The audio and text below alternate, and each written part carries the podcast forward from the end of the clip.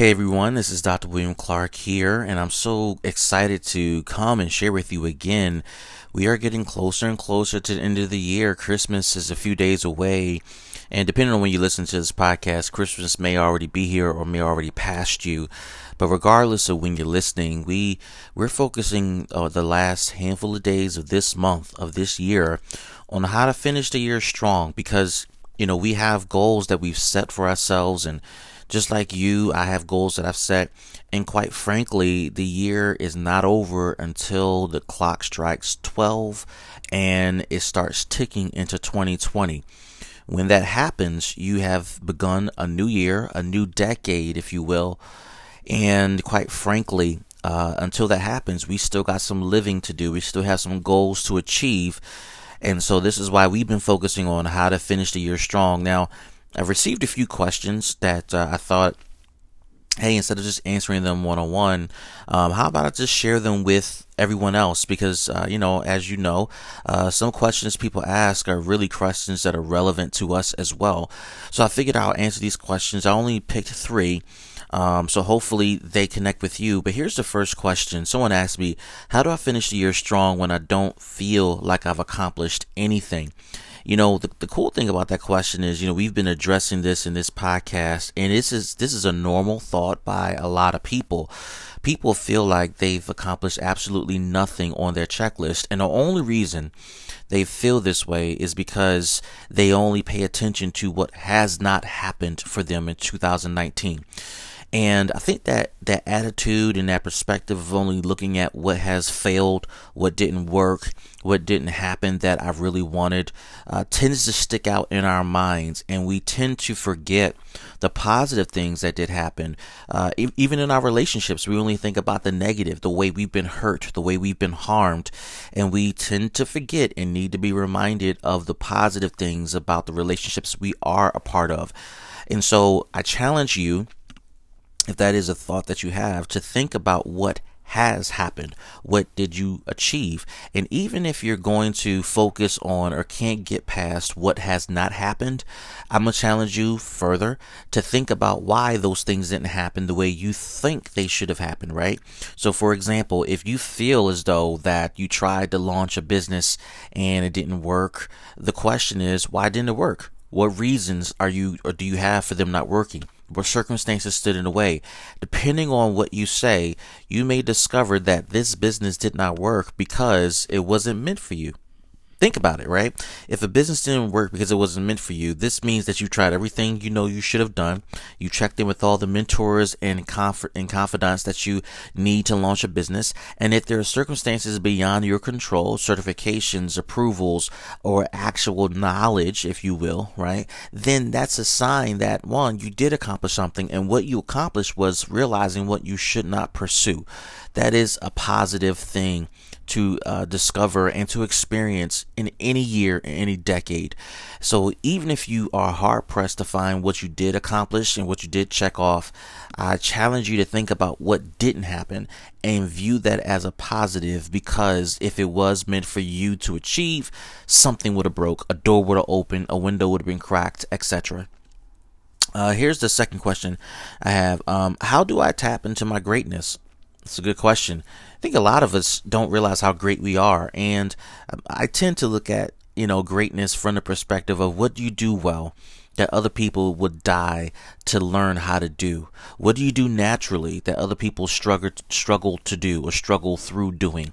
What is it that comes without you trying? What what are you able to do without you trying that, that even when you're not trying, you're still great at it? The answer to that question is the answer to how do you tap into your greatness. I think a lot of us uh, believe that we have to go through some intense experiences in a conscious way in order for us to tap into our greatness, right?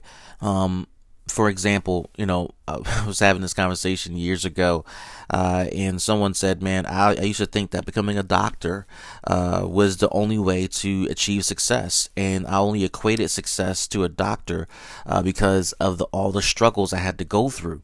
But when I realized I had other skills, I thought, no, this can't be my profession. You know, the other skills that came natural to me, right? And I didn't think that was my profession because it just came so easy, and I thought I had to work hard. Here's the truth. Working hard does not mean killing yourself. Working hard does not mean torturing yourself. Working hard means you're putting everything you have into what you're doing, and it does not mean if it comes natural, it, it doesn't mean you're not working hard. That's not absolutely not true. The truth is, even if you're working hard, what you love to do won't even feel like work. That is the absolute truth. And so tapping into your greatness requires you to realize the natural things that come to you. For me, you know, talking about leadership, talking about strategy, talking about nonprofit sustainability, fundraising strategies, et cetera. Those things come natural to me. I can reel off ideas in a moment. I can think of concepts in a moment. And for some people, they say, well, it comes so natural to you. How do you work hard? The hard work comes in, you know, how many hours can I do it in a day without losing my stamina? It's quite a few, right? Uh, how many ideas can I come up with within a defined period of time? That can be challenging. That's hard work, right? That's putting my skills to work. Another way of looking at this too is, you know, while I come up with ideas, while I come up with strategies, the actual realization of how to make these things reality is hard work too.